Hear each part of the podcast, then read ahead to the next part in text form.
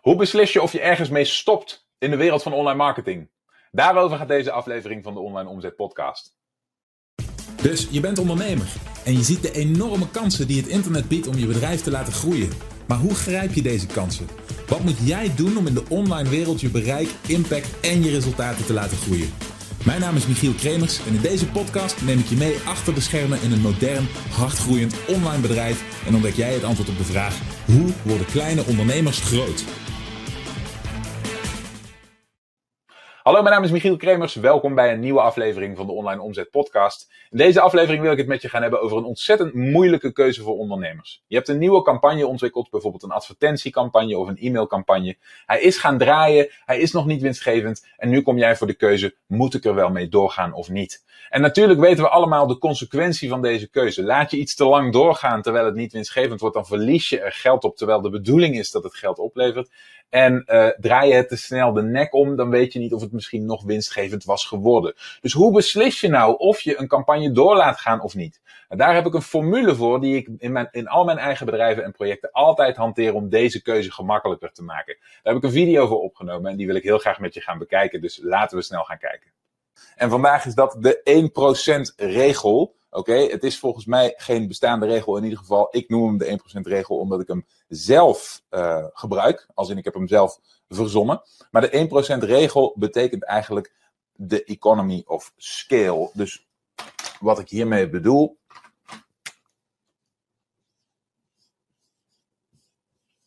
Is dat in de wereld van internetmarketing in principe bijna niets werkt als je het baseert op lage aantallen. En dat is, als het goed is, is dat niemand van jullie vreemd. Want niemand hier is begonnen met online verkoop, is begonnen met zijn online bedrijf om te gaan voor de lage aantallen, toch? We zijn allemaal hier aan begonnen om te gaan voor de grote aantallen, voor de massa, voor de schaalbaarheid die het internet ons biedt, voor het bereiken van een hele doelgroep, voor het bereiken van een, of een heel segment van een doelgroep. En die 1% regel is wat ik zelf altijd als regel, als wet hanteer binnen mijn bedrijf. Om te toetsen of dingen goed genoeg zijn. En als iets presteert op 1%, ik zal er zo op ingaan wat ik daarmee bedoel. Als iets presteert op 1% of hoger, oké, dan krijgt het een kans van. Als iets niet presteert op 1% of hoger, oftewel als ik iets niet aan de gang krijg met de, met de prestaties, bijvoorbeeld de conversie van 1%, dan zet ik er een streep doorheen. Laat me maar meteen beginnen met een voorbeeld. Als ik bijvoorbeeld een nieuwe actie houd over mijn e-maillijst. Stel ik heb een nieuw product ontwikkeld, misschien een nieuw informatieproduct, of stel ik verkoop iemand anders een product als affiliate, of stel ik heb een, uh, een product liggen en ik wil daar een actie voor houden, of stel ik plan een nieuwjaarsactie of een Black Friday actie of wat het dan ook is dan doe ik altijd eerst een test.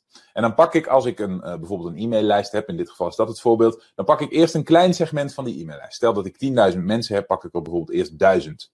Dan schrijf ik mijn promotie, ik maak mijn promotiepagina, ik maak dat allemaal in orde. Hè, dus ik schrijf een promotie-e-mail, ik schrijf een promotiepagina met een aanbod erop. Zo, ik maak een checkout, waarlangs mensen kunnen kopen. En ik zorg dat alles in zoverre ingesteld staat dat mensen, als ze gekocht hebben, dat ze hetgeen ik ze beloof ook ontvangen. Dat stukje automatisering is overigens leuk, want Esther is hier geloof ik ook aanwezig en die begint dat nu van dichtbij te zien hoe die dingen werken. Um, dus dat zal ze kunnen beamen, denk ik. Als je dit doet, hè, als je dit hebt staan, dan is het heel onverstandig om in je eerste versie daarvan, dus versie 1.0, meteen al je harde werk te gooien in de zin van de leads die je door de tijd heen verzameld hebt op je e-maillijst. Dat is zonde, want dat, dat heeft je geld gekost of dat heeft je heel veel moeite en tijd en energie gekost. Esther, jij zegt het als heel uitdagend. Ja, jij bent bij dat laatste stukje nu. Hè? Ervoor zorgen dat mensen kunnen afrekenen en dan iets krijgen. Um, dat is, dat is zonde, want als het niet lukt, als je die 1% niet bereikt, als je moet concluderen dat je er niet voldoende aan overhoudt, dan heb je je hele achterban eigenlijk al uitge, uh, uit, uitgemolken. Dan, dan kun je dat niet nog eens een keer doen. Je kunt niet je following drie keer iets anders sturen om te kijken of ze ergens interesse in hebben. Je moet het uh, bij de eerste keer moet het meteen raken. En daarom doe je eerst een testsegment. Stel dat die duizend mensen hier doorheen gaan, oké? Okay? Stel dat maar 0,1%, dat zijn er bij duizend uh, sorry, niet 0,1%, stel het maar, jawel, 0,1%. Dus dat zijn er dan uh, één. En, um, en als er dan maar één koopt van een lijst van duizend, oké, dan kun je daar, even afhankelijk van wat de prijs van je product is, dan kun je daar zelden een bedrijf op draaien. Dus dan weet je, oké, deze uh, actie presteert niet op 1%. Ik behaal hem niet. Op 1000 man heeft er maar één gekocht. Dan kan ik met redelijke zekerheid zeggen dat als ik er vervolgens mijn hele lijst van 10.000 mensen doorheen zou sturen, dat hij het niet heel veel beter zou gaan doen. Want die, 10, of die, die 1000 zijn een representatie van de gehele lijst. Ah, koffie. Yes. Um, ik raak op dreven, hè? je ziet het aan me. Dus wat we in plaats daarvan willen doen, is we willen dat testsegment houden. Nou heb je gezien, oké, helaas, we bereiken die, um, die 1% bereiken we niet. In plaats daarvan, met onze versie 1, bereiken we 0,1%. Dus wat we dan gaan doen, is we schrijven een nieuw verhaal. Oké, we maken een nieuwe e-mail. Hoppakee. Die maak ik even blauw.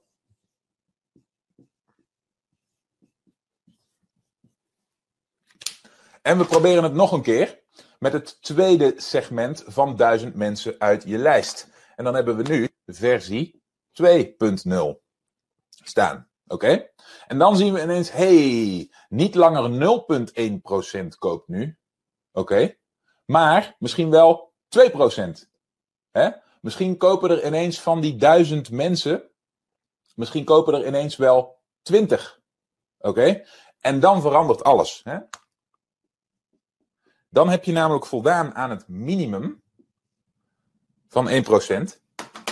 En dan weet je dat ook al zou 1% of 2% nog niet 100% winstgevend zijn, of nog niet het maximale zijn wat je eruit zou willen halen. Je weet in ieder geval vanaf de 1% op schaal, weet je dat er interesse is bij mensen. En dat is wat ik bedoel met die 1% regel. Vanaf 1% op grote hoeveelheden als er gereageerd wordt, als er respons is en je behaalt die 1%, dan weet je, er is enige mate van interesse waarop ik mijn succes kan baseren.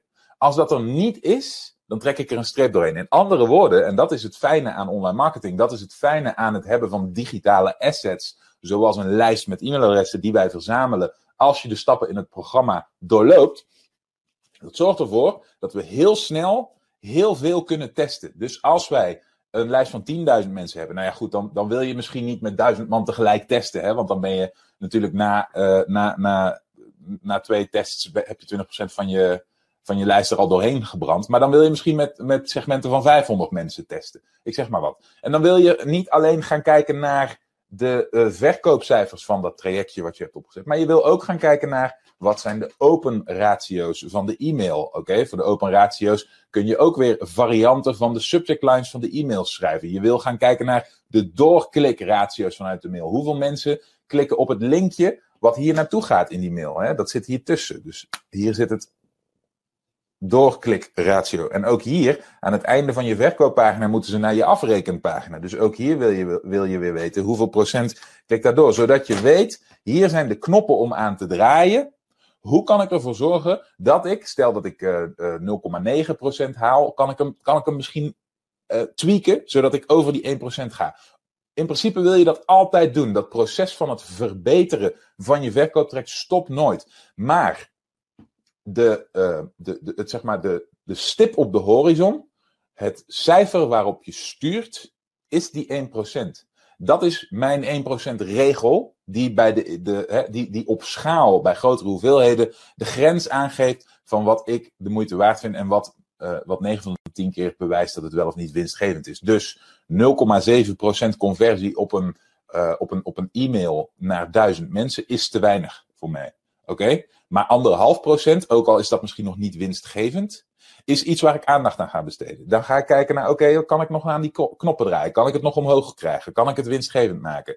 Dus uh, dit, dit wil ik je meegeven om ervoor te zorgen dat je niet meer in het duister tast bij deze dingen. Dus als je je eerste verkooptraject uitbouwt en je begint met je online verkoop en je hebt je eerste leads binnengehaald en je hebt je, je, uh, je, de cijfers komen binnen, dan wil je naarmate er meer mensen eh, zich aansluiten bij, er meer mensen kopen, er meer mensen je e-mails lezen, er meer mensen bezig zijn, wil je die 1% resultaat in je achterhoofd houden als ondergrens. Oké, dat is eventjes waar het erg, uh, wat, wat erg belangrijk is en waar het hier even om gaat.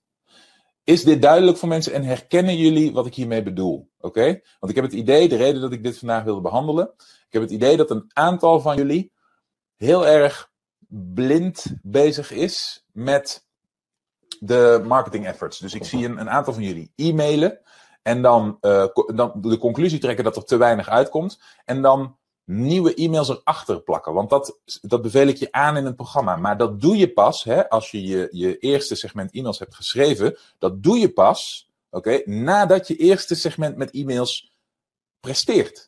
Dus als jouw eerste segment met e-mails, hè, de, gedurende de eerste week na, nadat mensen zich hebben ingeschreven via je opt-in incentive, dan krijgen ze iedere dag een mailtje van je, bijvoorbeeld. Dat is wat ik je aanraad in het programma in module 3 uit mijn hoofd. Um, als, als mensen na die zeven dagen niet met minstens 1% converteren, hè, dus als iedereen die daar doorheen stroomt door die mails, dat als niet minstens 1% daarvan daarna jouw product heeft gekocht, dan wil je niet daarna overgaan naar je volgende e-mailsegment en mails gaan toevoegen, eens in de week, twee keer in de week, misschien zelfs vaker. Nee, dan wil je dat hele segment van die zeven eerste mails pakken en daarin duiken. En herschrijven en testen en kijken naar de subject lines en de open ratio's en de doorklik ratio's. En misschien zelfs wel het hele geval oppakken en frommelen, weggooien en zeven nieuwe e- mails schrijven en die erin zetten. En dan kijken of je die 1% bereikt. Oké? Misschien wil je eerst gaan kijken naar je verkooppagina, naar je salesletter. Misschien wil je proberen daar zoveel mogelijk cijfers uit te trekken. Oké? Misschien heb je wat ervaring met tracking tools. En wil je gaan kijken, stel dat je een video salesletter hebt, hoe ver komen ze in mijn video salesletter? Zit er iets in mijn video salesletter waarbij ze afhaken? Zit er iets in mijn salesletter waarbij ze afhaken? Scrollen ze tot een bepaald punt? en haken ze dan af. Oké? Dan ga je aan de knoppen draaien. En dan heb je iets om op te richten en om op te sturen en om uiteindelijk door te groeien. Dat was mijn uh, introductie voor vandaag. Even kijken naar wat jullie zo al gedeeld hebben. Ik zie hier Esther, duidelijk, mooi. Isabel, ja, klopt. Niels, oké. En als je het dan geoptimaliseerd hebt, stuur je, daarna, uh, stuur je het daarna ook weer naar je testgevallen. Nou, Niels, dat is meestal niet zo handig, want die heb je dan al, bij, uh, om het maar even negatief te schetsen, die heb je dan al lastig gevallen. Dus die groep, die, dat is puur experimenteel. Die groep, die heb je, uh, je hebt de groepsgrootte bepaald op basis van je totale lijst. Dus stel dat je 10.000 mensen hebt en je wil minstens drie keer kunnen testen. Ja, dan betekent dat dat als je dat met 1000 man per keer doet, dat je al door een derde van je lijst heen bent. Oké? Dus dan wil je misschien testen met 500 man. Want dan heb je na drie keer testen 1500 leads gebruikt en dat is op 10.000 nog wel te overzien. Maar je wil dus per test een verse batch leads gebruiken. Want anders kun je nooit zeggen wat het doet. Je kunt nooit zeggen als je uh, test nummer 1 naar een groep leads stuurt en, uh, en bijvoorbeeld 20% van die groep opent je e-mail en je ziet dat je niet genoeg verkoopt, dan kun je nooit zeggen ik stuur nu nog een mail naar die mensen, want dan opent bijvoorbeeld nog maar 10% of 5% die mail. Niet omdat, ze, niet omdat je het niet beter gedaan hebt, maar omdat je al gemaild hebt. Oké, mensen openen over het algemeen minder mails als je vaker mailt. Uh, enzovoort. Dus, nou fijn, dat is je waarschijnlijk duidelijk. Maar om die reden pak je voor het testen altijd een verse batch met leads. Oké, altijd een vers segment om helemaal vanaf een nulmeting te kunnen zeggen hoe reageren ze hierop, wat zijn de resultaten die hieruit komen en is dit wel of niet levensvatbaar. Je zegt Esther, uh, maar wat gebeurt er dan met de mensen die je als lead binnen hebt gehaald? Die je al als lead binnen hebt gehaald. Ja, dit, is, dit gaat over leads die je al binnen hebt gehaald. Dit gaat over mensen die op je e-maillijst staan. Hè? Dus je stuurt een e-mail, oké? Naar je lijst. Maar en dat is een voorbeeld. Hè? Deze 1% regel gebruik ik overal bij. Stel je hebt een e-maillijst met 10.000 mensen en je gaat mailen. Dan kun je de 1% regel in je achterhoofd houden als oké. Ik heb uh, naar de eerste duizend mensen van die lijst heb ik een actie gestuurd en minder dan 1% heeft geconfronteerd. Dus ik moet de mails en de inhoud van de actie gaan veranderen. Dat is wat ik hiermee bedoel. Maar deze 1% regel geldt overal voor. Dus als jij adverteert en je koopt nieuwe bezoekers voor jouw verkooptraject, hè, dan komen ze niet uit je e-maillijst. Dan komen ze uit bijvoorbeeld Facebook of Google of YouTube of LinkedIn of Twitter, noem het maar op. Of uh, uit organische zoekresultaten. Uh, nou, organisch natuurlijk niet. Maar bij adverteren, hè, dus je koopt bezoekers en je stuurt ze door je inschrijfpagina, je opt-in pagina, hè, dus een bepaald percentage schrijft zich dan in, niet iedereen meestal. En daarna krijgen ze je, je initiële aanbod te zien. Oké, Daarna krijgen ze je instapproduct te zien.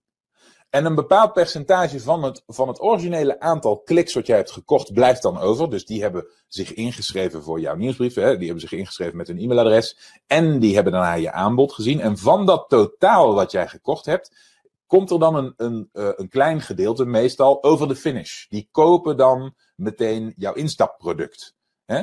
En ook daar geldt weer die 1% regel van iedereen die jouw verkooppagina heeft gezien, hè, meestal zal dat een salesletter of een video salesletter zijn, heeft een bepaald percentage gekocht.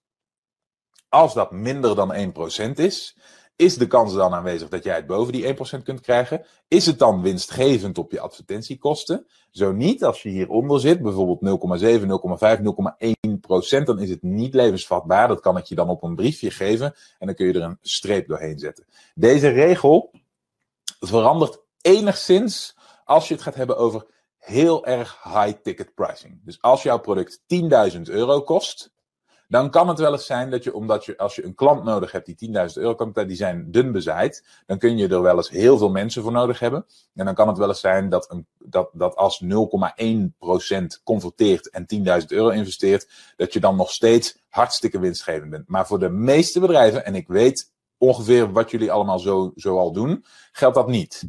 Oké, de meeste producten zitten rond de 10 tot 500 euro. Dan geldt dit altijd. Oké, dan wil je altijd dat je minimaal die 1% bereikt, anders is het zelden winstgevend. Dus dit is waar je op stuurt in al je marketing. Nu heb je een eikpunt. Nu kun je gaan kijken, hey, ik heb een salesletter. Converteert die met 1%? Ja? Oké, dan heb ik iets. Kan dit omhoog? Kan ik naar 2, 3, 4, 5? Oké. Maar ik heb een salesletter. Converteert hij met 1%? Nee, hij converteert met 0,2%. Huppakee, streep er doorheen. Nieuwe salesletter schrijven. Oké? Zodra er een mannetje of 100, 200, 300, 400, 500 over die salesletter heen is gegaan, hè, dan weet je dit. Dan kun je er een, een conclusie uittrekken. En dan weet je dus, als het niet gewerkt heeft, dat je opnieuw aan het werk moet. En dit is een punt, ik wilde het hier heel graag over hebben. Waarom? Omdat ik veel mensen naast dat ze een beetje in het uh, duister tasten over wat goede cijfers zijn, ook de neiging hebben om hun versie 1.0 nooit meer te veranderen.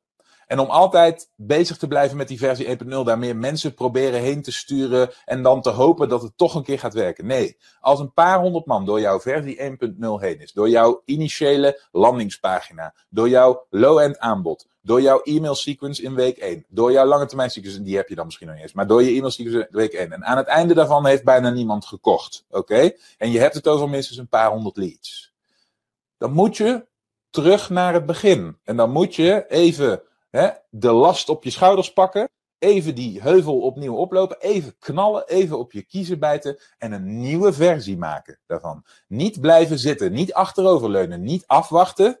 Opnieuw naar de tekentafel. Een nieuwe opt-in incentive als dat nodig is. Of op zijn minst een nieuwe landingspagina. Met een nieuwe belofte van waarde. Met een andere verwoording. Misschien een nieuwe advertentie als je adverteert. Een, uh, een nieuwe boodschap op je salespage voor je low-end sale, hè, voor je instapproduct. Je salesletter aanpassen, een langere versie, een kortere versie, andere headlines, andere opbouw. Testen, testen, testen, testen, andere hoek, ander verhaal, andere storytelling. Allemaal punten, knoppen waar je aan kunt draaien. Daarna je e-mails. Oké, kijken naar hoe ze geopend zijn. Kijken naar hoeveel er doorgeklikt zijn. Eh, op hoeveel procent er door is geklikt. Nieuwe e-mails schrijven. Nieuwe subject lines schrijven. Oké, terug naar die tekentafel en het werk doen. En ervoor zorgen dat versie 2.0 er komt.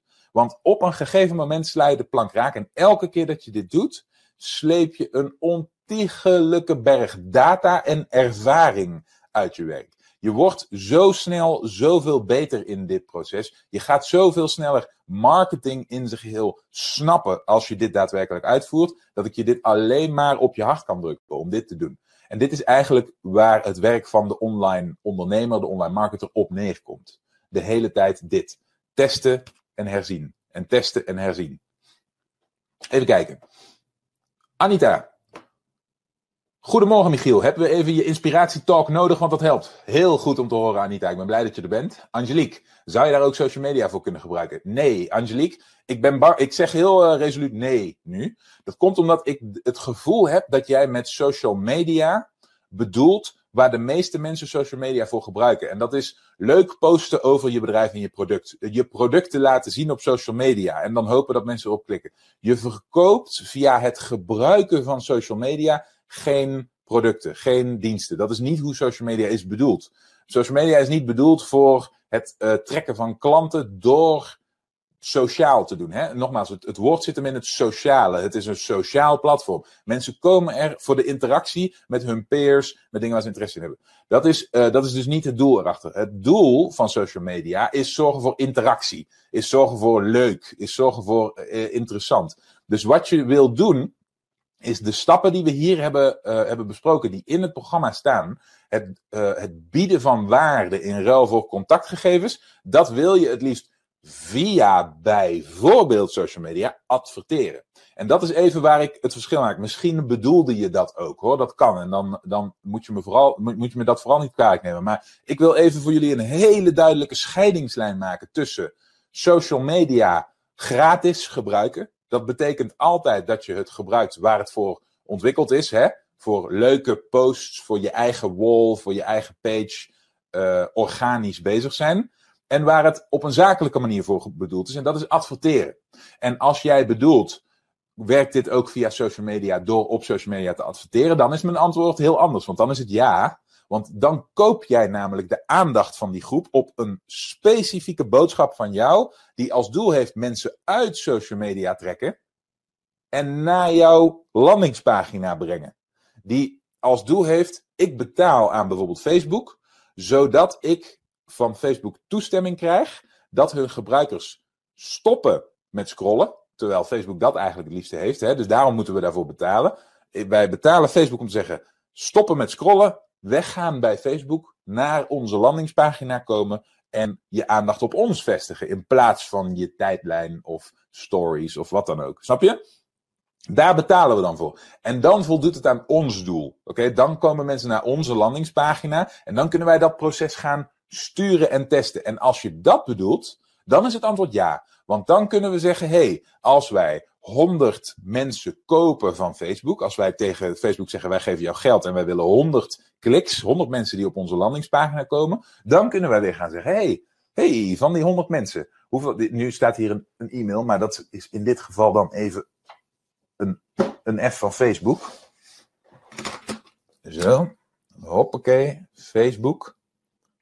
Van die 100 mensen, hoeveel daarvan hè, klikken door naar onze, naar, naar onze landingspagina. Hoeveel daarvan geven zich vervolgens op? Hoeveel daarvan zien ons low-end aanbod? En hoeveel daarvan kopen dat uiteindelijk? Oké? Op een, een, groep van 100 is dat misschien wat weinig, maar dan kun je er misschien al wat uit zeggen. Als er meteen drie mensen kopen op, op 100 man, dan weet je dat je raak hebt. Hè? Dan heb je het over 3%. Dan, dan is het sowieso levensvatbaar, ook al was het een uitschieter. Dan gaat het nooit terugvallen tot 0,1 bijvoorbeeld. Dus dan heb je iets waar je op kunt sturen. En dan weet je, oké, waar ik er nu 100 heb gekocht en het op 3% uh, converteert, kan ik er nu ook met redelijk, een redelijk zeker gevoel 500 kopen. En als die 3% dan stand houdt, hè, dan is de kans dat je daar winst op maakt vrij groot dan kan ik er ook duizend kopen. En dan wordt het misschien iets lager. Vaak zie je naarmate de cijfers hoger worden, dat de, de, de uitschieters in, uh, in percentages normaliseren. Hè? Dat is logisch. Dus dan ga je misschien van 3 naar 2 procent of naar 1,5 procent. En dan kun je weer kijken, oké, is het dan nog winstgevend? En dan heb je weer wat om op te sturen. En dat is het hele eieren eten hiervan. Uh, ik wijd wat uit, maar jouw vraag was volgens mij uh, beantwoord. Annemiek, die is helder, je kunt niet stil blijven zitten. Nee, dat klopt. Dat is ook een beetje de moraal van dit verhaal. Zorg ervoor dat je dingen snel test. Dat je, weet je, desnoods sluit even vrede met het feit dat je op internet, je hebt me dit vaker horen zeggen, dat je op internet linksom of rechtsom altijd betaalt voor bezoekers. Oké, hoe eerder je dit realiseert, hoe beter het is. Hè? Dus vergeet het stukje organisch eventjes totdat je betaald winst kunt maken. Organisch heeft echt een rol, heeft echt een doel, maar ik kan het bijna niemand helemaal in de beginfase van ondernemerschap aanbevelen. Want het kost je te veel tijd, te veel moeite en te veel energie. Tenzij je er geld tegenaan kunt gooien. Dus Je betaalt linksom of rechtsom altijd. Dus wen jezelf aan dat je rapid testing leert. Dat is wel leuk, want in de maakindustrieën heb je een, een concept dat noemen ze rapid prototyping. En dat is eigenlijk een beetje vergelijkbaar hiermee. Dus wat maakindustrieën vaak doen, is uh, stel je hebt een, uh, nou ja, een producent van, noem eens even een uh, voorbeeld. Um, bierglazen. Ik zeg maar wat. Iemand, uh, een, een, een, glasproducent die bierglazen ontwikkelt voor, uh, voor allemaal verschillende biermerken. Ik zeg maar wat. En die, die maakt allerlei verschillende vormen glazen. En die gaat een nieuw glas ontwikkelen voor bijvoorbeeld Heineken. En Heineken die wil natuurlijk weten wat hij wat koopt. Want die gaat straks misschien wel een miljard glazen bij ze bestellen. Oké? Dus wat, wat doet dat bedrijf? Die gaat niet op de gok een miljard glazen blazen en die dan vervolgens leveren aan Heineken. Nee, die maakt een aantal prototypes. Maar dat proces, hoe sneller dat gaat, hoe beter het is. Hoe eerder ze weten dat het raak is, oké? Hoe, uh, hoe sneller ze uiteindelijk naar die opdracht toe kunnen. Dus wat doen ze? Ze maken heel snel, uh, ze itereren heel snel. Versie 1 van het glas. Daar maken ze er duizend van. Die sturen ze naar een testgroep van Heineken. Die testgroep, daar komt, die geeft er een score aan. Die score is een 5. Dat is niet goed genoeg. Huppakee, meteen. Versie 2, weer duizend stuks. Naar, die, naar de nieuwe testgroep of dezelfde testgroep. Die krijgt een 7,5. Hartstikke goed. Oké, we zitten in de buurt. Dus wat we hebben veranderd tussen versie 1 en versie 2 uh, heeft gezorgd voor een verbetering. Hè? Dus wat hebben we nog niet veranderd tussen versie 1 en versie 2? Oké, oh, dat veranderen we nu ook naar versie 3. En we sturen 20. Ah, nu hebben we een 8. Oké, vanaf de 8, dat is de ondergrens die Heineken stelt, hebben we een go. Dus we hebben nu een 8. Dus we gaan nu produceren. En we, we gaan de eerste miljoen inschieten. En een miljoen glazen blazen voor Heineken. Dit is heel wat anders dan praten met Heineken over. Oeh, wat zouden jullie willen? En oeh, wat zou je mooi vinden en interessant? Want dan krijg je meningen. Oké? En dan meteen een miljoen van die glazen gaan produceren. Om er vervolgens achteraf achter te komen dat niemand erop zit te wachten. Het een grote flop wordt en je er geld op verliest. Zoals je ziet is die 1% regel mijn go-to manier om die beslissing te maken. Wat ik hier nog bij wil vermelden is dat ik deze 1% regel eigenlijk alleen gebruik als ik twijfel. En dat is waarmee ik je hem ook kan aanbevelen. Als je niet helemaal zeker weet of je een campagne wel of niet door zou moeten laten gaan. Of je een beter de nek om kan draaien. Of je misschien eieren voor je geld moet kiezen. Dan is die 1% regel een hele krachtige. Als je nu bij jezelf denkt, hey, dit zijn het type dilemma, type obstakel waar ik vaak tegenaan loop. Ik weet dat er meer uit mijn bedrijf te, te, halen valt, maar ik heb wat hulp nodig. Dan kan ik je misschien helpen met een van mijn producten. Ga dan naar onlineomzet.com slash interesse en kijk hoe we elkaar kunnen helpen. Ik zie je in elk geval heel graag terug bij de volgende aflevering. Bedankt voor het luisteren. Heb je iets aan deze aflevering gehad of heb je een vraag? Laat het me weten via de comments. En vergeet niet te abonneren. Dan blijf je op de hoogte van alle tips en strategieën waarmee jij als moderne ondernemer groot kunt worden. Voor een overzicht van alle afleveringen ga je naar onlineomzet.com/podcast.